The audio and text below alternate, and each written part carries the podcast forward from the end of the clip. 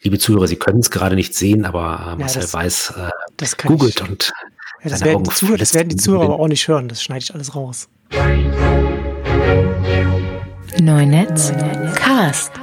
mit Fiat hat doch jetzt gerade den, den, weil, weil Genf Autosalon abgesagt worden ist, haben doch jetzt ihren Cinquecento irgendwie so per, per YouTube-Video präsentiert, was auch echt ähm, gute Laune macht. Also Hm. ich glaube schon, dass da jetzt viele Sachen ausprobiert werden aus der Not heraus, die sich vielleicht dann eben nächstes Jahr, die man da vielleicht nochmal rausholt und sagt, hm, eigentlich hat es doch ganz, auch ganz gut geklappt, ohne dass wir alle äh, eben in den Flieger steigen und irgendwo hinjuckeln. Ja. Ja, das ist ja auch meine Vermutung. Das hatte ich ja auch in der, in der letzten Nexus-Ausgabe ja auch äh, so ein bisschen geschrieben. Dass ja die ganzen, äh, gerade auch die großen Tech-Konzerne mit ihren Entwicklerkonferenzen, die da so aus ihrem Jahrestonus rausgerissen werden und man dann, Mhm. dann vielleicht dann deswegen aufgrund dieser besonderen Situation dann auch so zum Nachdenken gebracht wird, was man vielleicht grundsätzlich anders machen kann. Also gerade irgendwie echt, so WWDC bei Apple, ne, wo die Entwickler, die da sind, haben ja literally in der Lotterie gewonnen, um vor Ort sein zu dürfen. das, Äh, das ist das ja, stimmt. ne, Also, ja, da kann man auch mal drüber nachdenken, ob das noch ein angemessenes, ähm, angemessenes Format ist oder wie man es wie man's anders machen kann. Und ja, das stimmt. ja, gut. Let's get, let's get to it. Let's get Ja. mobile. Oder? Genau, fang uns, genau, fang, fang, fang, lass uns mit den, mit dem Mobility-Thema, mit den Mobility-Plattformen anfangen. Ähm, wir hatten, äh, das muss ich mal, kann gucken, in der 71 haben wir da, hatten wir darüber gesprochen, wie, BV, wie die BVG, Uber und den anderen, die die Mobility-Plattformen werden wollen, gefährlich werden können. Und wir hatten da damals da auch, es es ist tatsächlich fast schon wieder ein Jahr her. April 2019 war das, als wir da darüber hier gesprochen haben. Ähm, Krass. Ja, wie die Zeit vergeht. Time flies when you're having fun.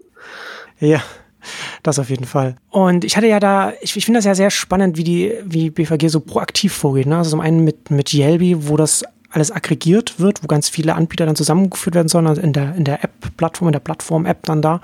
Und ähm, gleichzeitig auch mit dem Bärkönig, bei dem ich dann auch, wie lang ist das her, als ich das geschrieben habe? Das war dann auch, dann habe ich dann nochmal, genau, im Juni 2019 hatte ich da nochmal ausführlich darüber geschrieben, so über Yelby und äh, dass der Bärkönig von der WVG sehe ich da schon auch als einen wichtigen Bestandteil, weil sie den nochmal in die Yelby-App mit reinnehmen könnten oder konnten oder also solange der noch, solange der jetzt noch da war oder da ist.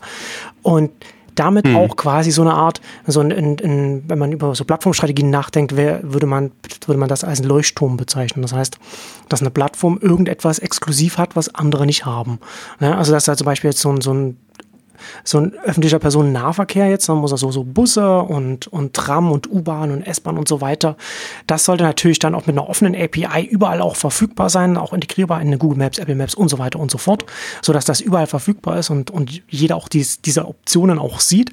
Aber gleichzeitig kann öffentlicher Personennahverkehr auch, wenn er proaktiv so eine Plattform aufbauen will wie ein Yelby, dann auch so etwas wie einen Bergkönig auch exklusiv auf so etwas nur halten und damit das auch nochmal reichhaltiger machen und dann nochmal so und so weiter und so fort.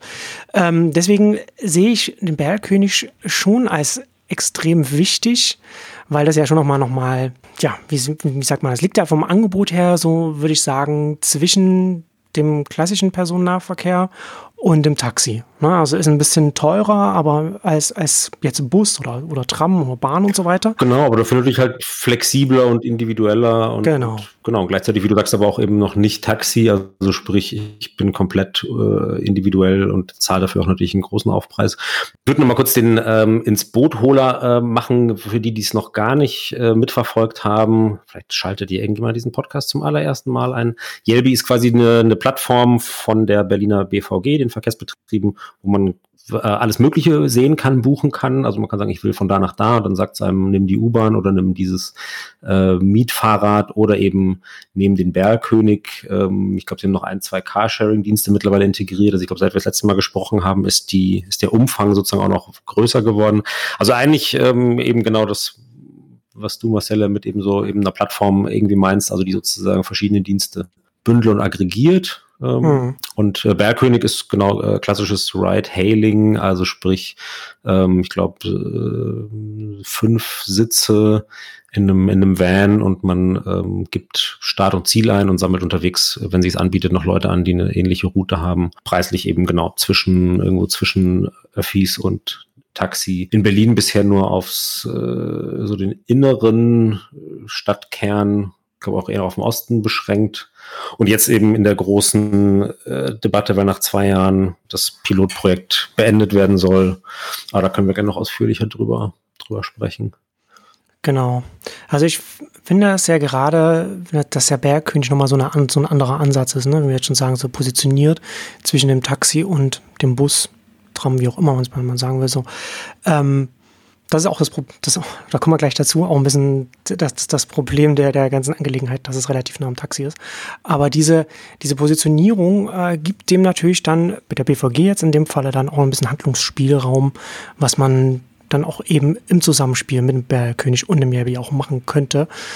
Und ähm, das wäre natürlich schon sehr, sehr interessant gewesen, vor allem weil jetzt, jetzt, du hast ja schon angedeutet, äh, BVG hat bei der Stadt Berlin ein Abgeordnetenhaus, da haben jetzt, ähm, wo hatten, hatten sie mehr Geld beantragt, was übrigens auch, ich hatte auch eine kleine Diskussion noch mit einem Mitarbeiter ein, eines Abgeordneten, nicht überraschend kam, wie das ganz oft dargestellt wird, also wird dann so dargestellt, dass das so dann so und quasi nachdem man schon das Budget festgemacht hatte, dann auf einmal die BVG mit, ich glaube, 43 Millionen oder so um die Ecke kam, die sie dafür mhm. wollten, sondern das war Teil der Aus Ausweitung des Gebiets war das sowieso immer äh, geplant. Also die Höhe, ja, vielleicht noch nicht kommuniziert, aber dass da zusätzlich Gelder bereitgestellt werden müssen, war immer klar.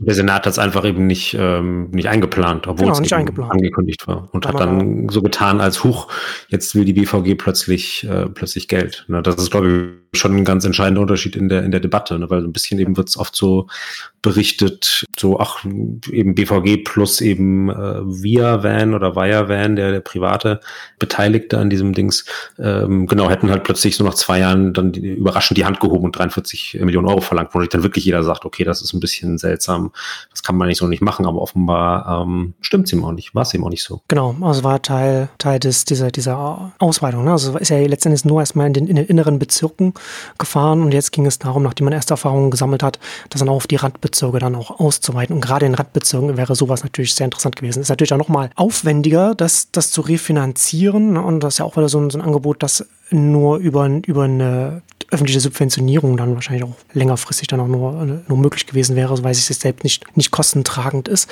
Aber in den Randbezirken natürlich wäre wär das sehr interessant gewesen, wo dann auch die Haltestellen die ÖPNV-Abdeckung nicht so groß ist. Und da äh, wäre darüber natürlich dann der ÖPNV dann sehr, sehr attraktiv geworden. Und ja, und das ist, das ist, ähm, also ich finde diesen ganzen, den, den, den, den politischen Aspekt da hier schon ganz interessant, weil ich hier schon die starke Vermutung habe, dass da von der Politik her äh, kein Interesse daran war, jetzt hierfür Geld frei zu machen, weil man sich damit eben auch die lokalen Taxiverbände zum Feind macht. Und das, und das möchte man dann an der Stelle nicht, wenn man dann entsprechend verkehrspolitisch politisch da äh, aktiv ist als, als Politiker. Und äh, ich, ich fand das ich finde diese Entwicklung so interessant. Also zum einen finde ich es schade, dass der Bergkönig jetzt höchstwahrscheinlich dann im April dann zu Ende geht. Also ist auch via, du hast ja angesprochen, es ist eine, ist eine Kooperation von BVG und, und VIA, wenn eine Zusammenarbeit. VIA, wenn wiederum selbst ist ein Joint Venture von VIA, das ist ein Startup aus den USA, ich glaube New York sitzen die, und Mercedes, also Daimler. In, in, und VIA Van hat wohl auch äh, relativ viel Geld hier in, in, den, in den Service auch mit reingesteckt. Klar, auch mit dem Ziel, weil sie gehofft haben, dass sie da hier einen langfristige, langfristigen Auftrag dann da bekommen das dann weiter zu betreiben. Ich finde diese, den, also vielleicht zum, zum einen noch, ich bin ein großer Verfechter von Bergkönig und jetzt wird er wahrscheinlich enden, bevor ich auch nur einmal damit gefahren bin. das ist ein bisschen schade. ähm, Aber also ich bin tatsächlich gestern noch damit gefahren und habe den, äh, den Fahrer gefragt und der hat wiederum noch gesagt, äh, ganz vom Tisch ist es wiederum wohl auch noch nicht. Ja, ich bin, ja, da bin ich natürlich gespannt. Ne? Es kann natürlich sein, dass sie dann wahrscheinlich vielleicht auf Sparflamme das dann in den inneren Bezirken vielleicht irgendwie noch eine Lösung finden, dass das dann da weiterfahren wird. Aber das Interessante des, des, des Dienstes wäre ja gewesen, ihn auszuweiten auf die Bezirke, in denen eben die Anbindung Absolut. nicht so stark ist. Absolut, also genau, man muss ehrlich sagen, ähm, für jetzt quasi Nicht-Berliner, also der, der Bereich, in dem man momentan fährt, nämlich eben so tendenziell eher die Ostberliner Innenstadtbezirke, das sind auch die, die tatsächlich extrem gut mit Straßenbahn, äh, Bus, U-Bahn äh, abgedeckt sind oder auch letztlich ein, ein Gebiet, das auch nicht so riesig ist, ähm, also wo man auch tatsächlich anderweitig eigentlich gut zurechtkommt. Ähm, es machen die auch trotzdem Sinn, es erstmal in einem kleinen, räumlichen, abgesteckten Feld zu testen, weil man auch natürlich erstmal eine gewisse Abdeckung sicherstellen muss. Also wenn es jedes Mal eine halbe Stunde dauert, bis so ein äh, Van dann irgendwie erscheint, dann nutzt es ja auch keiner. Ähm, so nach meiner Erfahrung waren jetzt die Wartezeiten ähm, eben in dem Innenstadtbereich, also wenn man Glück hatte, fünf Minuten, wenn man Pech hatte, vielleicht zehn, aber länger eigentlich nie. Also das ist natürlich dann der Vorteil, wenn man es erstmal äh, ein bisschen kompakter hält und dadurch eine, die Flotte nicht so total zerstreut. Aber eben genau, wie du sagst, langfristig wäre es natürlich der sinnvollere Dienst gewesen, auch in den Außenbezirken, wo dann eben sich das, das ÖPNV-Netz so langsam ausdünnt und man dann irgendwie sagt, okay, da fährt dann eben vielleicht nur noch ein Bus und der auch nur noch alle 20 Minuten und, und äh, also so, da wäre es natürlich dann wirklich wertvoll und eben, ich glaube auch tatsächlich eine, eine super ähm, zeitgemäße Ergänzung zum, zum ÖPNV und ich meine, da werde ich auch schon in der letzten Folge zu dem Thema drüber gesprochen, du hast ja auch drüber geschrieben.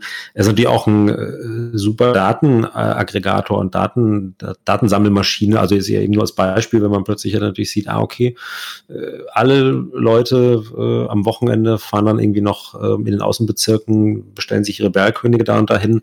Dann kann man auch drüber nachdenken, okay, muss da vielleicht auch eine Buslinie hinfahren? Genau, Oder wenn man sieht, genau. Äh, sobald der, sobald die Taktung äh, abends auf 20 Minuten runtergeht, schießen die Bergkönig-Dinger hoch ähm, also macht es vielleicht Sinn, in den und den Bereichen die Taktung irgendwie zu erhöhen. Also man kann ja als BVG wahnsinnig viel ähm, aus diesen äh, aus diesen Daten lernen, die aber eben halt nur entstehen, wenn wenn die Leute das Ding eben äh, ähm, so bestellen, wie sie es brauchen, wie sie es nutzen ähm, und nicht mal irgendwie halt so Fahrgäste in der eh schon existierenden Buslinie zählt. Also klar, da kriegt man auch Daten, aber halt nur Daten über das, was eh schon, was eh was schon, eh schon da, ist, ist, genau. Und nicht über sozusagen einen, wo ist denn vielleicht ein Bedarf, genau. der auch weiter erst entstanden ist in den letzten fünf Jahren, weil äh, sich natürlich Berlin ja auch permanent verändert und da ist wieder ein, weiß ich nicht, äh, sind Wohnungen gebaut und da ist eine neue Firma entstanden und plötzlich fahren irgendwie, gibt es in der Rush Hour da einen völlig neuen Bedarf, den man nicht gesehen hat oder am Wochenende oder abends oder. Also das ist, ähm, das ist, glaube ich, das wäre der größte Verlust, ähm, wenn Bergkönig eingeschränkt wird, dass dann sozusagen eben diese, diese permanente Datenerhebung, was wollen eigentlich die Leute, wo, wo wollen die Leute hinfahren, wann nutzen sie eben Bergkönig?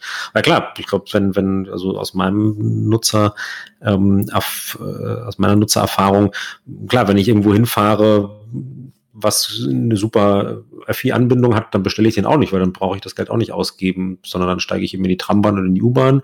Aber in dem Moment, wo ich halt irgendwo hin muss, wo ich sage, ja, da ist die Anbindung halt irgendwie schlecht, ich muss irgendwie zweimal umsteigen, ist eigentlich nur eine kurze Strecke, aber dauert mit den Öffis trotzdem irgendwie ewig. Ähm, und keine Ahnung, Fahrrad ist es äh, regnet gerade, was auch immer, dann nutzt man es. Also es ist ja nicht so, dass man, dass man sagt, ja, die, die Leute nutzen das dann permanent. Und ähm, noch eine letzte Sache, was ich, was mich wahnsinnig aufgeregt hat, war in der Berichterstattung, als es dann hieß, es wird eingestellt, dass dann, ich glaube, der Tagesspiegel so suffisant geschrieben hat, naja, so ein richtiger Erfolg war es ja auch nicht, weil der Bergkönig sollte ja den, äh, den Autoverkehr reduzieren. Jetzt hat sich aber der Autoverkehr in den letzten zwei Jahren in Berlin halt nur um ein Prozent äh, reduziert, seit der Bergkönig eingeführt ist. Also richtig gewirkt hat's ja nicht, wo ich denke so, seid ihr noch ganz, also ja, ja, ja. so quasi äh, das Auto, der Individualverkehr wird. Die Messleiter könnte, man nicht höher hängen. Ja. Genau, wird, wird von 100 Seiten äh, subventioniert vom äh, irgendwie kostenlosen öffentlichen Raum für Parkplätze angefangen. Äh, also so, und aber der Bergkönig, äh, von heute auf Bergkönig morgen muss es dann von heute auf morgen richten, dass die Menschen ihre Autos verkaufen. Ähm, also da dachte ich auch so, also man kann ja, man kann es blöd finden, man kann auch eben sagen, keine Ahnung, in der Innenstadt ist es irgendwie ein, ein Luxus für, für quasi eben verwöhnte Städter, die, die auch U-Bahn fahren oder Fahrrad fahren könnten, akzeptiere ich alles ähm, und, und zu sagen, so, der soll meinetwegen nur den Außenbezirken fahren, meinetwegen auch, ist dann, glaube ich, ein bisschen, macht nicht so richtig Sinn, äh, sozusagen so einen Ring äh, um die Stadt zu bilden und zu sagen, in der Innenstadt dürfen sie aber nicht fahren. Aber also kann ich alles akzeptieren an Argumenten. Ähm, aber eben zu sagen, so, der Werkkönig hat es in zwei Jahren nicht geschafft, äh, Berlin autofrei zu machen, ist, äh, glaube ich, so das Dümmste, was man äh, zu dem Thema irgendwie schreiben kann.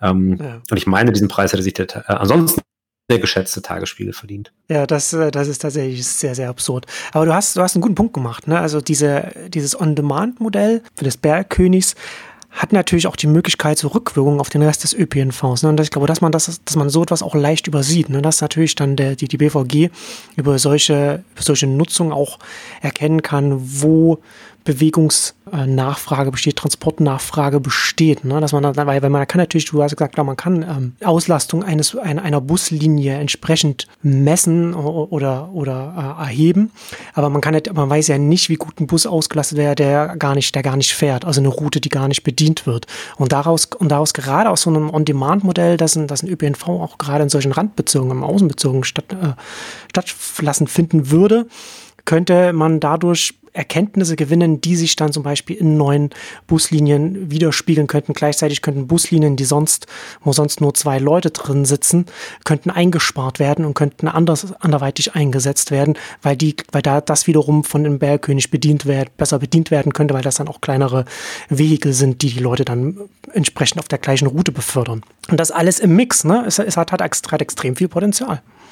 Absolut. Ich meine, ich glaube, Uber macht ja letztlich, äh, macht das ja schon permanent. Die sehen natürlich genau und, und können genau äh, äh, natürlich auch über Mustererkennung irgendwie feststellen in Stadt X.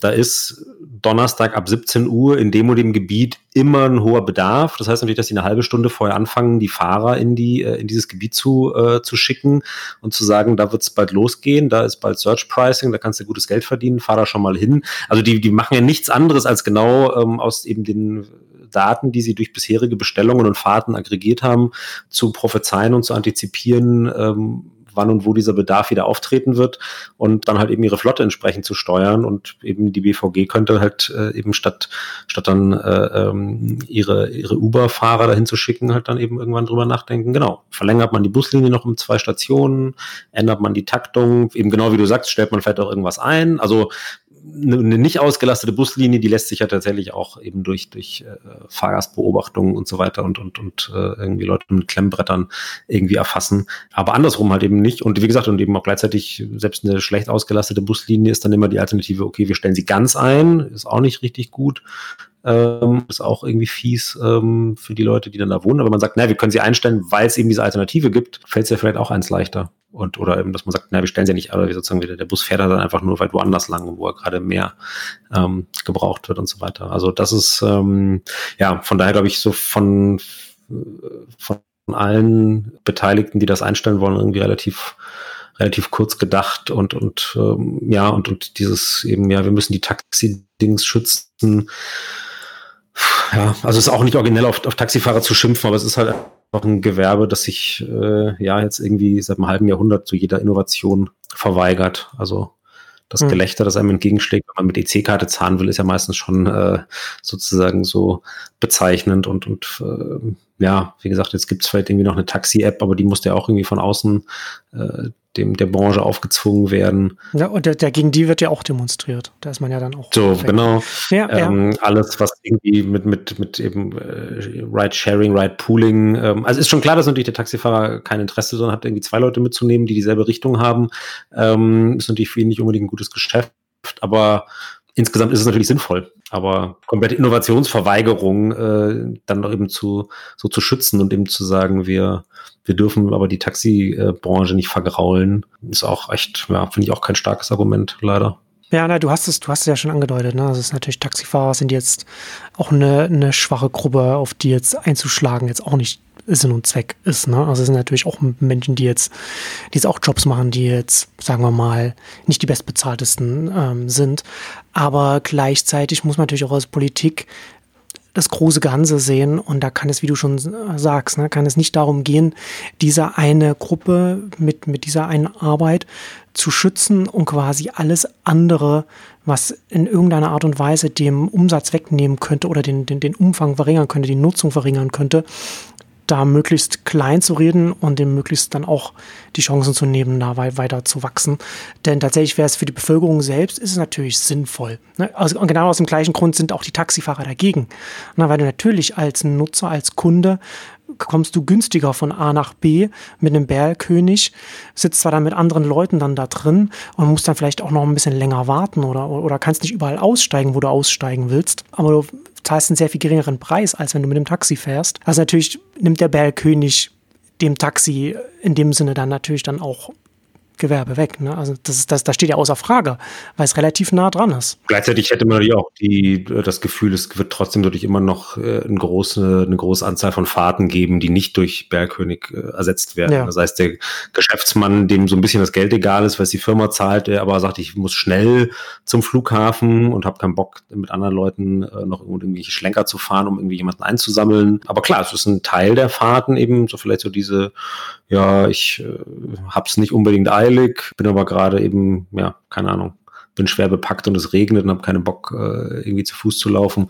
Äh, Taxi würde ich jetzt aber auch nicht investieren. Das ist, glaube ich, nochmal der andere Ding, dass natürlich auch nicht jede äh, Bergkönigfahrt eine verloren gegangene Taxifahrt ist, ja. sondern so manche sicherlich, aber eben bestimmt auch nicht bestimmt auch nicht alle, sondern es ist halt einfach ein, äh, wie du am Anfang gesagt hast, genau ein, ein Ding, das dazwischen sitzt. Ähm, und klar, das, und also das Argument dagegen, gegen Bergkönig ist ja auch immer so, naja, dann sozusagen fahren die Leute halt nicht mehr U-Bahn, was ja sozusagen das noch verkehrs-, äh, noch umweltfreundlicher und sinnvoller wäre, sondern fahren am Bergkönig.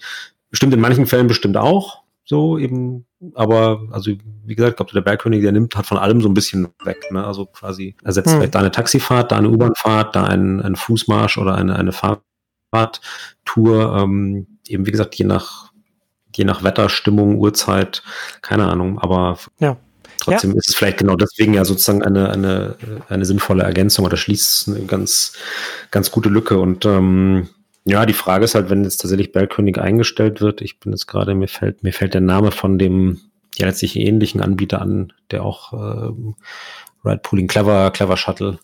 Ähm, ob das denen dann äh, quasi nutzt, weil sozusagen eben doch Bedarf für das, für das Modell da ist. Und wenn es der Bergkönig nicht mehr macht, dann fahren halt alle, fahren halt alle, die vorher Bergkönig gefahren sind, Clever Shuttle. Kann ich nicht gut einschätzen, aber wäre natürlich auch nicht ganz unwahrscheinlich. Ja, dann ist halt wieder die Frage so, okay, dann gehen die Daten halt ähm, verloren, beziehungsweise landen halt, äh, ich habe vergessen, wer die, also Deutsche Bahn ist auf alle Fälle beteiligt und noch jemand. Das Prinzip ist ja auch so ein bisschen anders. Ähm, also ich bin es noch nicht oft gefahren, aber es sind eben nicht äh, Wege, wo, wo Berlkönig und ja auch Moja in Hamburg äh, immer ja. identische große Vans sind, ist Clever Shuttle, so alles möglich. Also das können auch solche äh, fünf oder sechs Sitzer sein. Ja. Es ist, ich bin aber auch schon mal von so einem Kleinwagen abgeholt worden, wo man dann irgendwie auf die äh, auf die Rückbank irgendwie hopst ähm, und eben wenn ich mit drei Leuten wahrscheinlich schon schon äh, am Limit wäre, mitgenommen zu werden. Mhm. Ähm, also das ist noch fast noch eins näher am Taxi dran, wenn man ehrlich ja. ist. Also quasi ein Taxi, wo man dann einfach, wo einfach von der App einfach mehr Leute reingesetzt werden in, in das Auto. Ist das, Aber ist eben genau, dadurch, dass es gar nicht so viele Plätze gibt, ja, ja. Äh, ähm, auch gar nicht mehr unbegrenzt. Also ich glaube, wenn eben in so einem Kleinwagen, wenn, wenn man den schon zu zweit gebucht hat, meinetwegen, ich weiß gar nicht, also ja, wie gesagt, einen dritten könnten sie eventuell noch reinsetzen, aber dann ist eigentlich auch schon Schluss und eben bei diesen Bergkönig und Moja-Dingern äh, passen ja doch irgendwie eine ganze Menge irgendwie rein. Und ich habe es auch schon eben gehabt, dass man tatsächlich dann da irgendwie zweimal äh, Leute aufsammelt und wieder absetzt, bevor man selber ähm, irgendwie fertig ist. Aber mhm. eine gute, eine gute Sache. Und was ich vorher noch zu dem, zu dem, äh, zu dem Thema eben Taxifahrer, ja, natürlich auch eine per se schützenswerte Gruppe. Klar, aber ähm, natürlich, Bergkönig äh, braucht natürlich auch Fahrer und ich glaube, hat jetzt selbst in dem, in dem, mit dem kleinen, begrenzten Gebiet sind es auch schon 400 Leute. Also es ist auch nicht so, ja. dass da eben nur, ähm, nur Taxifahrer äh, ihrer Existenz beraubt werden, sondern äh, klar, auf der anderen Seite tut sich wieder tut sich wieder was auf. Haben wir auch schon beim letzten Mal drüber gesprochen, halt, ich glaube tatsächlich mit einem, mit einem Festanstellungsmodell, ähm, genau. was ja vielleicht auch für manche attraktiver ist, als, als äh, jeden Cent irgendwie reinfahren zu müssen. Für die Fahrgäste ist es auf alle Fälle auch angenehm, wenn man keinen Rallye, Rallye-Typen hat, ähm, wie es eben bei Taxi oder Uber manchmal der Fall ist, die halt sagen, so je schneller ich dich wieder rausgekickt habe, ähm, umso mehr Geld verdiene ich, also baller ich mit 80 über alle roten Ampeln. Ähm, ist halt äh, da auch nicht der Fall, sondern die fahren halt irgendwie entspannt ihre Route und fertig. Ja, wir sind, man merkt schon, wir sind beide Bergkönig-Fans, wir sind beide stinkig, ähm, wenn es ja. tatsächlich jetzt abgeschafft wird. Ähm, ja. Ja, wir sehen ja jetzt gerade an ganz vielen Stellen größere Umbrüche in Mobility, Transportbranche, in der Art und Weise, wie Menschen von A nach B befördert werden. Und in dieser Zeit, das habe ich ja auch schon mehrfach gesagt, das haben wir hier auch im Podcast gesagt, ist es wichtig, dass der ÖPNV proaktiv marktgestalterisch daran mit teilnimmt und da auch versucht, seine eigenen, eigene Plattform aufzubauen und dann auch entsprechend von der, von der lokalen, regionalen Politik auch darin unterstützt wird, das zu machen, weil hm. sonst die Gefahr läuft, dass private Anbieter das alles aggregieren und, und dann irgendwann dann Ökosysteme einmal stehen und dann der ÖPNV sich dann auch entsprechend diesen Ökosystemen dann auch zum Stück weit unterordnen müssen. Natürlich kann das auch noch, noch mal wieder nachreguliert werden. Ich glaube, dass es sinnvoller ist, da proaktiv dabei zu sein und das mitzugestalten, statt dann äh, irgendwann vor vollendeten Tatsachen zu stehen und dann zu fangen, ja, wie, jetzt muss der ÖPNV sich nach den Regeln von XY richten mhm. oder, oder, wie auch immer. Ne? Und, das ist, und da ist es ja schon so die, auch die Frage, wenn, wenn, wenn zum Beispiel, ne, wenn wir über so ein Yelby zum Beispiel reden, wie das wieso etwas attraktiv werden kann, wieso es groß werden kann. Solche Mobility-Plattformen, wenn die anfangen, verschiedene Sachen zu aggregieren, dann ist es wichtig, dass man da eine möglichst breite Vielfalt, äh, viele Möglichkeiten da äh, drin hat, sodass die Kunden, die Kundinnen äh, sich das anschauen können und dann entscheiden können oder selbst stehen, ich will von A nach B, wie komme ich da am besten hin? Das sind meine Optionen, das sind, das kostet das, das ist so bequem und so bequem und so weiter. Oder ich muss vielleicht, um dahin zu kommen, nochmal umsteigen. Nicht nur von S-Bahn zu U-Bahn, sondern vielleicht, weiß ich nicht, von U-Bahn zu Scooter oder, oder was auch immer. Ne? So, dass das muss halt dann alles dann mit drin sein. Und ähm, ich habe da vor kurzem auch nochmal ein bisschen aus einer anderen Richtung da auch was, was dazu geschrieben, wie Mobility-Plattformen groß groß werden können, weil es ja da bei diesen Plattformthemen geht es ja immer um Masse, ja, immer um, um viele Nutzer, um, Aggregat, um Aggregierungen, mhm.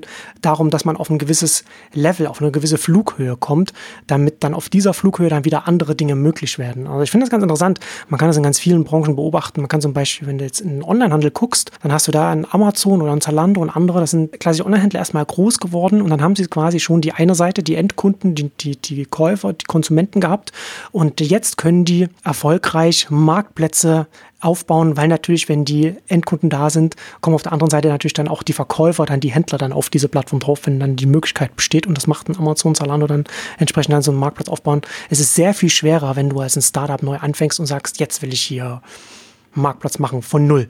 Und da sollen jetzt beide Seiten jetzt irgendwie darauf kommen. Das ist immer so dieses Henne-Ei, diese Henne-Ei-Herausforderung genau. bei Plattformen und Marktplätzen. Ne? Wenn, wenn A, wenn, wenn die eine Seite nicht da ist, kommt die andere Seite nicht und umgedreht. Und so ist es auch beim, beim Mobility. Ne? Da ist ja dann auch mal die Frage, wie kannst du so eine Flughöhe hinbekommen, um dann so eine Plattform dann aufzubauen? Da hat der ÖPNV natürlich, so BVG natürlich so einen Vorteil, ne? weil es natürlich dann auch die ganzen öffentlichen, die ganzen, die ganzen äh, Bahnen und so weiter schon, schon hat und so weiter. Und natürlich auch auch die Nutzer, Nutzerinnen natürlich dann auch da sind. Aber was ich in dem Zusammenhang halt interessant finde, sind auch, auch die Überlegungen, welche Modi überhaupt als Standalone funktionieren, um nach oben zu kommen. Und da hatten wir ja jetzt hier in Deutschland ja auch so ein paar verschiedene Entwicklungen da gehabt. Da gab es, äh, jetzt habe ich den Namen schon wieder vergessen, diese Carsharing. Ich bin ja bei Carsharing immer schon immer sehr skeptisch gewesen, weil eben das sehr schwierig ist, da auf eine gewisse Flughöhe zu kommen. Und natürlich so mhm. Autos sind halt auch teuer, ne? Da musst du halt erstmal viele Dinger hinstellen, um da irgendwie eine gewisse gewisse Nutzungsbasis hinzubekommen. Genau, und auch da ist, genau, ähm, muss ja auch eine gewisse Mindestabdeckung sein, wenn jedes Mal, wenn ich die App aufmache, das nächste Auto irgendwie fünf Kilometer weg ist, dann äh, mache ich sie beim dritten Mal ja auch nicht mehr auf. Also du musst genau. ja auch auf Anhieb äh, eine Menge Autos hinstellen und nicht sagen, ja, wir fangen mal so ein bisschen an und bauen die Flotte dann so nach und nach aus, sondern du musst ja schon erstmal eine, eine Grundabdeckung sicherstellen. Ähm, ich weiß gerade auch nicht, meinst du Opli? Genau, Opli war das, worüber ich reden wollte, genau, ja. Ja, genau, also Opli war so eins, die hatten ein interessantes Modell, ne, das war so, dann so, so nachbarschaftsgebunden, das heißt, wenn ein Auto dann bei dir in der Nähe steht, dann kannst du damit deine Erledigung machen, irgendwo hinfahren. Du musst es dann aber dann wieder in derselben Ecke abgeben, sodass es dann nicht irgendwo anders steht.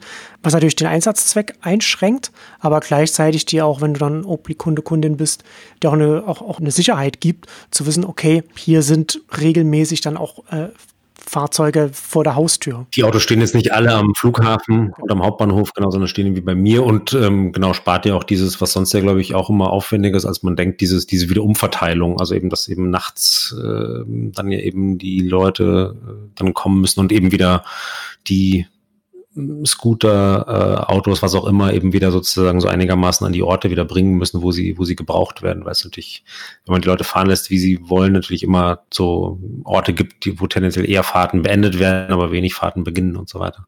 Ja. Ähm, das spart man sich natürlich auch, wenn man die Leute so ein bisschen verpflichtet, also es war so, glaube ich, so ein, so ein Mittelmodell zwischen diesem ganz alten Carsharing, wo das Auto ja wirklich sogar so ein, so ein wo man sich anmelden muss und, und das Auto so einen festen Standplatz irgendwie hat. Also wirklich, was es, glaube ich, schon seit den 80ern irgendwie gibt und eben diesem dann eben neuen Ridesharing, wo man es einfach irgendwo abstellen kann und, und, und ähm, also eben Car2Go und so weiter. Da war auch genau, glaube ich, so ein Versuch eines Kompromisses. Ja. Und sie haben ja selbst auch, als sie jetzt dann das Ende bekannt gegeben haben, weil sie keine neuen Investoren gefunden haben oder keine Finanzierungsrunde abschließen konnten, auch so ein paar Zahlen genannt. Also nur ganz, ganz komisch. Sie haben gesagt, dass sie ganz gute Kennzahlen für Carsharing hatten, aber auch zum Beispiel, sie hatten 500 Fahrzeuge. Was jetzt? 500 Autos, das ist also schon, schon keine, keine kleine Flotte, aber im Mobility-Bereich, ne, wenn du dir, dir überlegst, wofür so etwas benutzt wird und, und was, um von A nach B zu kommen. Natürlich ist es so, dass jetzt ein Auto und ein Scooter nicht eins zu eins genutzt werden können, ne? aber 500 Autos in mehreren Städten auf der einen Seite und auf der anderen Seite ein Anbieter wie ein, wie ein Tier oder ein Bird oder wie auch immer, die die die Städte mit, mit so vielen Scootern zustellen, wie es die lokale Politik erlaubt. Ja, also so viel wie man, so viel wie man darf. Nicht so viel, wie man sich leisten kann. Der Unterschied ist ja, finde ich, sehr offensichtlich. Auf der einen Seite die E-Bikes, die Bikes, die Scooters und auf der anderen Seite so diese, diese paar hundert Autos. Ne, da, da sieht man ja schon, an welcher Stelle es wahrscheinlicher ist, dass eine App es schafft, möglichst viele Endkunden zu gewinnen, ne, um, um da auf die entsprechende Flughöhe zu bekommen. Und, äh, und das Gleiche gilt leicht abgeschwächt, aber im Grunde genommen von, von der gleichen Dynamik auch für Coop. Das war, war eine Bosch-Tochter, die haben mhm. E-Roller angeboten, aber also Mopeds richtig, wo man drauf ist, wo man auch einen Moped-Führerschein braucht und so weiter, um damit fahren zu können. Nicht die E-Roller, wo man sich draufstellt, sondern tatsächlich noch diese etwas höher. Und ähm, für die gilt genau das Gleiche. Das sind auch wieder sehr wenige Wege gewesen im Vergleich jetzt, im, im Verhältnis, in der Relation zu Scootern, E-Bikes und so weiter, die es sehr schwer macht, da tatsächlich auch zu sehen, wo kann denn das hinführen als Angebot? Wo wird man denn in zwei, drei, fünf, sechs, sieben Jahren stehen?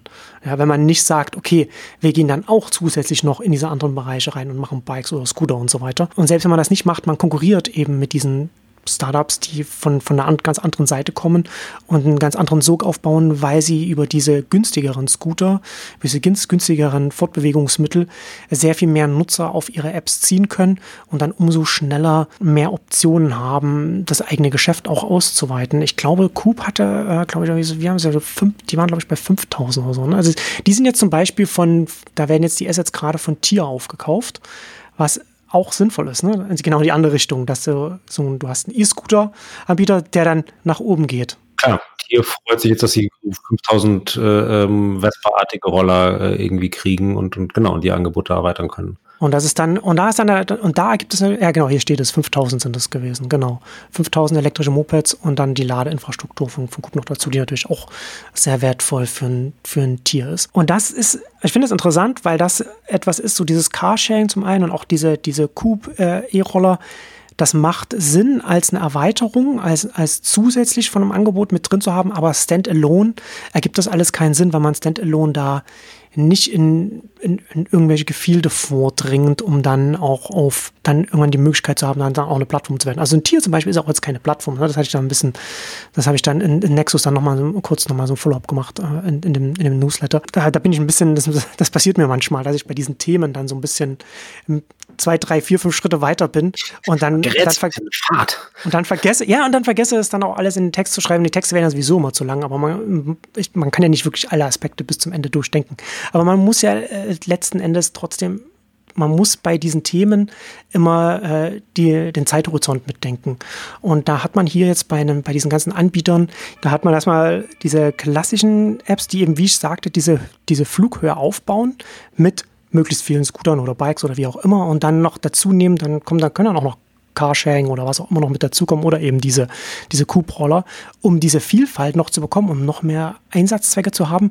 Und dann kann man im nächsten Schritt in wahrscheinlich ein, zwei, drei Jahren spätestens dann den Plattformschritt zu machen und dann äh, das Angebot zu öffnen und dann zum Matchmaker zu werden und dann verschiedene Angebote dann mit reinzubringen und dann entsprechend noch größer zu werden. Also Bird geht ja auch mit Bird Pay zum Beispiel schon so ein bisschen so in die Richtung. Das ist letzten Endes diese Richtung, in die, in die alle gehen wollen, alle gehen müssen. Und diejenigen, die gewinnen werden, das sind die, die dann auch erfolgreich so eine Mobility-Plattform dann sind. Also erst die Flughöhe hm. erreichen und dann über die und dann und dann öffnen und dann eben noch größer werden, weil man noch mehr an Einsatzzwecken noch abdecken kann und die Vielfalt entsprechend dann hat. Und ich glaube, ein, ein gutes Beispiel, warum man das auch so ein bisschen erkennen kann, ist, äh, ist Uber, ne, die ja auch äh, sozusagen genau. die, die Flughöhe ähm, über einfach darüber erreicht haben, dass sie halt äh, mit dem Ridesharing so früh dran waren. Dadurch, äh, klar, hat irgendwie so gut wie jeder die App schon mal drauf. Und als sie dann gesagt haben, wir haben übrigens auch noch hier äh, Elektrofahrräder und, äh, und Scooter, dann ist natürlich, wenn man, wenn irgendjemand sagt, ach, ich will mal so einen Scooter ausprobieren, ähm, lade ich mir jetzt noch mal eine neue App äh, runter, hm. Limebird, hier was auch immer, genau. oder nehme ich erstmal, äh, gucke ich erstmal, wo ich einen Uber-Scooter finde, weil da habe ich schon die App, da habe ich schon meine Kreditkarte drin. Ähm, das reicht mir erstmal. Klar, wenn man dann vielleicht irgendwann äh, Heavy-User ist, dann schaut man natürlich, okay, was, äh, was ist in meiner in meinem Viertel am stärksten verbreitet und wenn das dann eben Lime ist, dann lädt man sich nicht auch die Lime-App runter. Aber ähm, so für den ersten, also es macht erstmal schon mal überflüssig, ähm, was Neues auszuprobieren. Und ähm, von daher würde ich da eben auch äh, sagen, hat, hat Uber das ganz gut, ganz gut verstanden, auch dass sich das ja unter Umständen äh, auch nicht äh, kannibalisiert, sondern dass es eher noch eine Ergänzung ist und dass die Leute, die, die, die sich dann äh, schnell auf so ein, äh, auf so ein Jump-Fahrrad setzen, vielleicht hätten sie auch so eine ganz eine Uberfahrt gebucht, aber dann ist es auch besser, man nimmt sich das selber weg als. Die haben tatsächlich, die haben tatsächlich da auch Daten da, äh, weiß ich irgendwann letztes Jahr, glaube ich mal, war das auch, auch veröffentlicht, dass tatsächlich Stimmt. Nutzer dann, Nutzerinnen dann tatsächlich auch statt mit Uber zu fahren, glaube, ab unter, unter zwei Meilen oder so war das irgendwie so. Gab, da gab es so eine, so eine Grenze, wie äh, lang die Route sein kann. Äh, dann, dann haben diese Nutzer eher zum Jumpbike gegriffen. Und zusätzlich, also hat dann der Fahrer dann, äh, die entsprechenden Fahrer haben sondern die Fahrten dann verloren, aber Uber selbst als Plattform hat damit, glaube ich, sogar noch mehr Geld gemacht mit diesem, mit diesem mhm. Jump, mit der Jumpbike-Fahrt, statt, zu, statt da eine Uber-Autofahrt zu vermitteln. Also ah, das war, ja. Und das tatsächlich auch nochmal, also auch naheliegend, ne? also dass, dass, da so ein Ergebnis dann noch rausgekommen ist, dass dann bei kürzeren Routen dann äh, das dann dann schon sich kannibalisiert und das auch dann ein Grund ist, warum Uber und Lyft natürlich dann auch da reingehen müssen, weil sie diese Kurzstrecken sonst eben verlieren. Und das hat natürlich dann auch, das können sie nicht verlieren, ne? weil das natürlich dann auch wieder genauso ein Plattformthema ist. Je öfter so etwas benutzt wird von den Endnutzern, also kurze Strecken werden ja viel öfter auch mal schneller, schneller mal zurückgelegt, desto größer ist die Gefahr, dass man von einem Konkurrenzangebot verdrängt wird. Und deswegen mussten sie dann da auch da gibt es hm. gar keine andere Wahl, als da reinzugehen und das auch anzubieten. Das sind schon mal, äh, also das sind auf jeden Fall interessante Dynamiken, die sich da offenbaren. Auf jeden, auf jeden Fall. Und ja, und wie du, wie du sagst, eben sozusagen die, die Anbieter, die, die sagen, nee, wir setzen nur auf, auf eins ähm, aus diesem ganzen äh, Portfolio und, und glauben, dass wir eben nur mit, mit Carsharing äh, irgendwie langfristig Erfolg haben, das, ähm, das wird, glaube ich, immer, immer unwahrscheinlicher, dass dann auch jemand jetzt nochmal Neues auch an den Start kommt. Also, dass jetzt nochmal jemand sagt, oder wir machen eben nur diese, diese Vespa-artigen Scooter oder wie hast du vorher gesagt, E-Moped. Naja, also so, das alleine ist, ähm, ja, wie du sagst, das wird, glaube ich, immer, immer schwieriger, da noch überhaupt irgendwie reinzukommen, sondern dass es sich eher noch wahrscheinlich ein bisschen weiter ähm, ausdünnen wird und, und was das, was übrig bleibt, dann eher sich noch ein bisschen äh, flexibler aufstellt und eben sagt, wir bieten zwei, drei, vielleicht sogar vier verschiedene Transportmodi. Ja.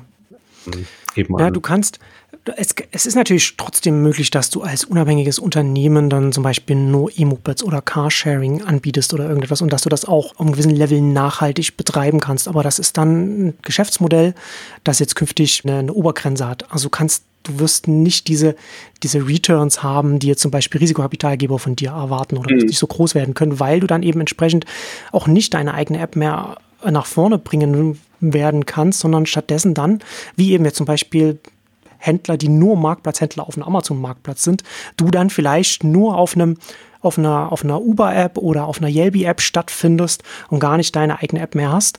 Und das kann auch für dich funktionieren, aber das ist natürlich eine ganz andere, eine ganz, ganz andere Umsatzgröße als jetzt äh, der, der Plattformanbieter selbst zu sein. Ne? Also das ist auch da gar keine Wertung da drin. Das sind halt einfach unterschiedliche, unterschiedliche Flughöhen, unterschiedliche Geschäftsmodelle dann da, die dann, ja. da, die dann da möglich sind. Ja, absolut. Ja, und das ist natürlich dann, na, das ist ja auch dann immer, also ich finde das interessant, weil natürlich, wie du schon sagst, ne, wenn Uber dann diese verschiedenen Modi oder andere auch diese verschiedenen Modi drin haben und die dann schon mal auf den Homescreens sind, dann sind diese Reviere dann auch abgesteckt. Ne? Also es ist sehr viel einfacher jetzt, deswegen, deswegen wurden jetzt auch so viele Milliarden, Millionen, Milliarden in diese Mobility-Startups reingebuttert, solange noch nicht alles mit mit den Mobility-Apps abgedeckt ist, dann hat man noch eine Chance reinzukommen. Aber wenn das erst einmal da ist und dann ist es, wie gesagt, sehr viel einfacher oder sehr viel naheliegender, sehr viel bequemer für die bestehenden Kunden, dann einfach die zusätzliche Option in einem, in einem Uber oder in einer Bird-App oder wo auch immer dann zu nutzen, statt nochmal eine zusätzliche Zone zu haben. Du hattest ja, hast ja schon mal gesagt, du hast ja da dein, dein Mobility-Ordnung, wo die ganzen Apps drin sind. Das werden ja die wenigsten machen. Das machen ja vielleicht so verrückte Leute wie mir, weil, weil wir das irgendwann ein bisschen ausprobieren und dann ein bisschen da auch äh, vom, vom, vom Beruf her, so vom Job her so ein bisschen auf, der, auf den Laufen bleiben wollen müssen. Aber Nutzer, die das einfach nur nutzen, für die spielt es ja dann gar keine Rolle. Und dann hast du dann entsprechend die Trägheit, da ist es dann einfach irgendwann gesetzt. Und, äh, und das geht jetzt los. Ne? Und das ist natürlich, in der Phase sind wir jetzt. Und in der Phase wäre es natürlich schon gut, wenn da auch äh, der ÖPNV da in irgendeiner Art und Weise da mithalten kann. Also da bin ich mal da bin ich mal gespannt, wie sich das entwickeln wird. Ähm, bevor wir jetzt Schluss machen, ich will noch kurz, wir eigentlich wollten wir, wollten wir am Anfang drüber reden, aber dann sind wir so in Medias Res total gleich in die Themen eingestiegen. Ich will noch mal kurz noch was zu, zu Nexus sagen, zum Mitgliederangebot an Neunetz. Ähm, ich bin jetzt, ich hatte jetzt vor kurzem, habe ich nochmal zusammengefasst, welche Themen ich im Newsletter behandle, habe da noch mal so noch einmal gepostet so, dass man mal sehen kann, welche Themen da drin sind. Habe jetzt auch mal ein, eine Ausgabe mal öffentlich gestellt, die man sich angucken kann, damit man sich da ein Gefühl dafür bekommt, was, was, da, was man da geboten bekommt.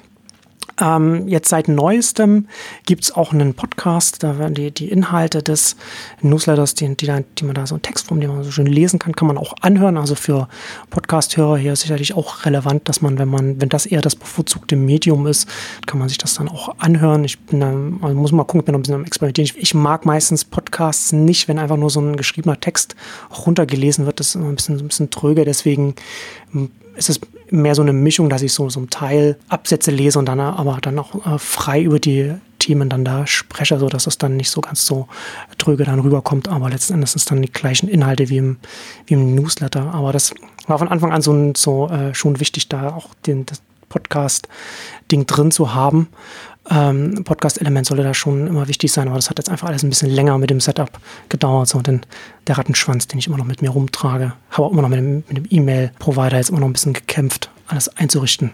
Das, ja, das aber bist du insgesamt ähm, soweit zu, zufrieden, wie es angelaufen ist? Ich versuche gerade äh, zu eruieren, wie äh, ist es schon ein Vierteljahr? Nee, noch nicht ganz, ne? Hm, ja, fast. Ne? Also es war, ich bin im Dezember, Mitte Dezember bin ich gestartet. Also äh, kommen wir jetzt schon bald so, so rein. Ja. Ähm, ja, also ist natürlich noch, man ist am Anfang, ne? also ist so schon etwas, was erst über die Zeit wächst. Interessant fand ich, also was, was für mich interessant war, so vielleicht um das noch, kann man so ein paar, paar Sachen kann man noch sagen. Was mich überrascht hat, ist, dass mehrheitlich Leute gleich zu Jahresabos gegriffen haben. Das hatte ich so nicht erwartet. Hatte gesagt, dass erstmal so Monatsabos die dominierenden Abos sind. Ähm, Nachhinein natürlich naheliegend, weil natürlich, wer gleich am Anfang an mit einsteigt, das sind natürlich dann die Leute, die mit besonders viel Vertrauen dann vielleicht auch langjährige Leser, Leserinnen, die dann entsprechend dann, dann, dann auch dann gleich sofort da reingehen und das unterstützen wollen oder, oder wie auch immer oder sofort mehr wollen von mir. Ne? Das ist wissen, was sie, wissen, was sie kriegen, also die genau, die nicht so sagen, ich mache es mal noch einen Probemonat hm. und guck dann mal, die jetzt schon so ein bisschen ahnen, ähm, was sie da erwartet und genau gleichzeitig auch sagen, so ich, ich will das irgendwie gleich mit einem Jahresding anschieben und nicht und nicht monatsweise. Und es war ja auch äh, gleichzeitig wiederum, glaube ich, ein guter ein guter Deal vom Preis, wenn ich mich, wenn ich mich richtig erinnere. Also wenn jemand weiß, dass er das gut findet, dann ist ja auch dann das Jahresding tatsächlich für beide Seiten besser. Ja, also absolut. Für dich als auch für den, für den Leser. Achso, was ich auch noch interessant finde, dass du zu, zu Discord ge, geswitcht hast vom, vom klassischen webbasierten ja. äh, Forum. Ja, ja, das, das ist auch mal so ein, so ein Thema. Das habe ich auch lange mit mir, mit mir rumgetragen, so darüber nachgedacht, was da jetzt so sinnvoll ist. Ähm, ja, also wie gesagt, ne, also es steht ja alles noch sehr am Anfang und natürlich ist dann die, die Mitgliederzahl noch überschaubar und mit einer überschaubaren Mitgliederzahl dann, dann Forum irgendwie anzuschreiben. Ich fand es immer ganz, ganz attraktiv, da auch ein Fachforum zu haben, auf dem man dann auch den, die, die Themen dann auch ein bisschen lang, langfristig dann auch aufzufinden sind und dann darüber zu reden zu können. Aber man braucht natürlich eine gewisse, eine gewisse Menge an Nutzern, damit das dann funktioniert. Und da habe ich relativ schnell gemerkt, dass ich da mich ein bisschen verkalkuliert habe, das zu machen. Äh, ich finde nach wie vor, ich habe da äh, auf Diskurs gesetzt, das ist eine sehr gute äh, Forum-Software, die ich nur empfehlen kann. Also wenn man sich mal angucken will, Sendergate, so das Podcast-Community-Ding, die haben ein sehr, sehr großes, sehr große Community da, die, die sie auf Discord bespielen und die, ich glaube, das waren die, die, die jetzt sehr, ähm, Wired haben die vorher gemacht, die 1E9 jetzt äh, machen. Das finde ich, find ich aber auch ganz witzig. Die haben halt die jetzt, äh, die ehemaligen, ich glaube eher, sind das die, die Wired Germany? Ich glaube, es sind die Wired Germany Leute gewesen. Ähm, die machen jetzt mit 1e9.community ist es, glaube ich machen die Tech-Publikation und da setzen sie fürs CMS auf Diskurs. Und das finde ich auch, also äh, wäre ich, ah, okay. wär ich, auch nie drauf gekommen, das zu machen. Aber das ist natürlich auch sehr clever, weil zum einen hast du da, du siehst sofort anders aus als mhm. alle anderen Publikationen. Ne? Äh, also man sieht da gleich klar, das ist nicht deine klassische WordPress oder Drupal oder sonst irgendetwas. Ähm, und gleichzeitig hast du natürlich dann gleich eine sehr starke Community-Komponente da in deiner Publikation mit drin, die du dann, wo entsprechend andere Sachen dann noch machen kannst. Ich bin da sehr gespannt, was die dann noch machen werden. Ähm, aber das, das nur nebenbei. Diskurs, super Software sowas, aber ich habe festgestellt, dass für uns so ein klassisches Forum in dem Sinne einfach keinen Sinn ergibt, zumindest jetzt nicht. Und gleichzeitig ist Discord, als ich angefangen habe, das alles einzurichten, war Discord noch in der Beta, also mit dem Memberful, mit der Integration. Und das war mir dann halt schon auch wichtig, wenn ich irgend so etwas community-seitig benutze, dass es eine First-Party-Integration hat, dass man dann nicht irgendwie äh, sehr viel Administration hinten dran hat. Ja, ja, genau. Hm, Und ja. ja, also Discord finde ich sehr spannend. Äh, also wer die Älteren, die, die das vielleicht nicht kennen, Chat, vergleichbar mit Slack, ausgerichtet auf die Gamer-Community kurze Randnotiz, ich musste erstmal, als ich mich dann beim äh, im, im Neunetz Discord angemeldet habe, musste ich erstmal meinen Namen von einem ähm, bizarr, peinlich, martialisch, äh, albernen Gamer-Namen, äh, den ich mir gegeben habe, schnell in ein seriöses äh, Christoph Koch äh, oder Christoph äh, ändern, was aber Discord äh, problemlos ermöglicht. Habe ich genau. mich sehr gefreut. Genau, da kann man seinen ich eigenen. natürlich nicht verraten, was dieser, äh, äh, was das albern peinlich, martialisch, pubertäre Gaming-Pseudonym war, aber. Ich werde es auch nicht verraten, aber ich fand es jetzt auch nicht so schlimm, wie du es jetzt darstellst. Achso, ah, du hast es noch, äh, du, ja, du, du hast das wahrscheinlich noch eine Anmeldedings äh, irgendwie bekommen. Ja, es ist, es ist so ein Mittel. Na, und Discord, genau. Das, man muss sich das vorstellen wie, wie, wie Slack, also sehr viel mehr Richtung äh, IRC oder Richtung Chat gedacht. Und das ist natürlich sehr viel niederschwelliger und sehr viel besser auch für so, für so kleinere Communities auch geeignet. Und äh, Slack wird ja von ganz vielen äh, benutzt. So also iPhoneblog.de, der Alex Olmer benutzt das da. Ähm, Above Avalon da, der benutzt es da, äh, so Tech Pinions, ist auch so, so eine US-Analyse-Seite, die, die setzen alle auf, auf Slack. Ähm, und ich habe aber, wie gesagt, ich wollte Slack nicht benutzen, weil es nicht, weil es da keine First-Party-Integration bei Memberful gibt und weil Slack auch nicht darauf ausgelegt ist. Also Slack ist da auf die Kommunikation in Unternehmen ausgelegt und dementsprechend mhm. gibt es da auch so, na, das ist halt nicht das, wofür, wofür ich es hier benutzen will. Und das, da will ich halt langfristig mich da nicht daran binden. Da, das kann da schon mal ein paar, paar Probleme geben, was man dann, in welche Richtung sich das auch produktseitig entwickelt und was man selbst davon erwartet. Interessant finde ich, dass ich dann, als ich mir den Discord ein bisschen näher angeguckt habe, dass es, ich hatte mich ja vorher gar nicht damit beschäftigt, aber äh, ich finde das ganz interessant, was die, also ich, da muss ich auch noch was dazu schreiben, wie sie da so Netzwerkeffekte da äh, auch nutzen, um das groß zu machen. Aber man kann da auch sehr viel mit Bots ähm, machen, reinprogrammieren und verschiedene Sachen machen. Äh, da hat man sehr viele Optionen und Discord ist natürlich dann auch in erster Linie, ne, wenn es aus der Gamer-Community kommt, dass man, wenn man zusammen online spielt, dass man darüber dann per Audio miteinander redet, hat eine starke Audiokomponente. Und das wiederum fand ich dann auch oder finde ich auch sehr attraktiv so für die Zukunft von Nexus, dass man da auch Richtung Podcast mehr mhm. etwas machen kann. Ob das jetzt das, wenn, wenn wir hier jetzt zum Beispiel aufnehmen, könnte man auch, könnten wir das über Discord machen, dann könnten wir das da live streamen dann für die Mitglieder. Da kann man mit den Mitgliedern auch Gespräche machen oder wie auch immer. Ne? Da gibt es also Richtung Audio gibt es da sehr viele Optionen, was man machen kann. Also als Zukunftsmusik, aber das finde ich ganz, fand ich ganz spannend die Optionen da zu haben. Und, äh, du kannst einen, einen Frag Marcel Podcast machen. Genau. Leute genau. schicken dir auf, äh, auf ähm, Discord Sprachnachrichten mit Fragen und du erklärst ihnen im Podcast dann die Welt. und das kann ich ja am besten. Oder, keine Ahnung, so äh, grüßt. Ja, Leute können auf Discord Grüße an äh, Tante Gitti und die 9a der Schwarzwaldschule schicken. Die Schwarzwaldschule, Jede Menge genau, die, die, die Stammhörer unseres kleinen Podcasts. Sehr gut. Ähm, nee, ich hatte Discord so eben so ein bisschen, äh, also ich hatte, ich hatte es tatsächlich schon installiert, habe es äh, irgendwie wenig, äh, wenig genutzt, wenn dann eher so ein bisschen tatsächlich im Bereich Gaming. Mir war tatsächlich gar nicht klar, dass hm. es so eine Audio-Komponente hat, ähm, so ein bisschen dann genau, wahrscheinlich so ein, so ein, ja, so wie man, was hat man denn früher, äh, Teamspeaks oder wie das genau. hieß, ne, zum Beispiel irgendwie benutzt, ne, für, für ähm, irgendwelche Multiplayer-Geschichten. Und, aber das war mir zum Beispiel gar nicht so, gar nicht so klar. Und was sie natürlich auch clever gemacht haben, ist ja dieses ähm, Prinzip, dass sie auch gerne noch so ein Bezahlding eingebaut haben, ne, dass man mit diesem Server boosten, also dass man sozusagen, du könntest jetzt ja theoretisch, wenn ich es richtig verstanden habe, quasi deine, deine Neunetz ähm, Beiträge quasi auch über, über Discord äh, sozusagen verlangen ne? und quasi sagen, jeder, der den, den, den Neunetz-Server boostet, äh, muss ja, glaube ich, vorher halt irgendwie, weiß ich nicht, 10 Dollar im Monat an ja. wiederum erstmal Discord bezahlen und dann, ja. wenn er deinen Server boostet, kriegst du das Geld. Wenn er einen anderen Server boostet, kriegt der andere das Geld. Ach, ähm, also lässt dieses okay. auch, das wusste ich so habe ich es okay. so hab ich's verstanden. Dass ja, ich habe das, ich habe das mit diesen Boosts nur so gesehen, dass man dann da, dass man als Nutzer dann ein, eine Community halt boosten kann und dann da werden verschiedene Sachen möglich. Also kann man dann, da hat man dann so Emojis und sowas, was man machen kann und Avatar und sowas. Aber unter anderem wird dann auch die, kann man, wenn, wenn Server geboostet ist, wird auch die Audioqualität besser, über die man miteinander spricht.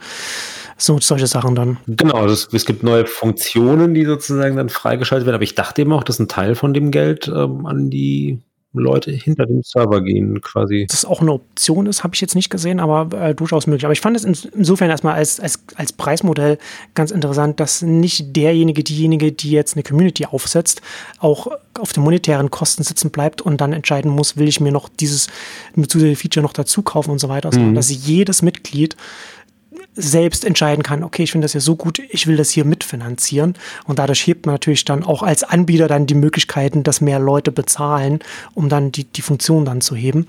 Ähm, das finde find ich schon äh, sehr clever umgesetzt.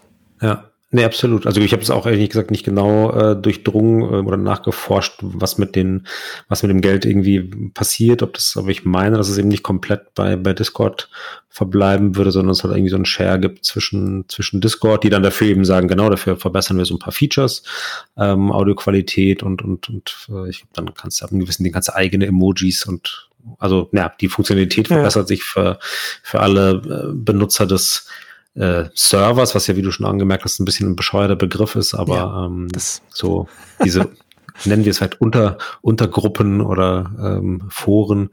Ähm, genau, dann haben alle Benutzer äh, kriegen sozusagen zusätzliche Features. Und aber wie gesagt, ich meine, aber das ist auch eine Frage, die wir in die Community geben können. Ich meine, dass auch ein bisschen was davon äh, bei den bei den Machern sozusagen äh, irgendwie hängen bleibt. Was natürlich auch wiederum für die ein Ansporn ist, diese Boosts irgendwie zu werben. Ja. Generell natürlich, je mehr Leute auf dem auf dem Server sind, umso umso besser und so weiter. Ja, aber auf alle Fälle interessantes und, und spannendes Produkt. Ja, ich finde, ich glaube, da merkt man, wie alt wir sind, dass wir uns selbst und den Hörern jetzt 2020 jetzt äh, Discord erklären. Ich habe ich hab mich übrigens mal rein Interesse halber auch auf dem offiziellen Discord von Fortnite angemeldet und alter Schwede, habe ich mich dann alt gefühlt, als ich das gesehen habe.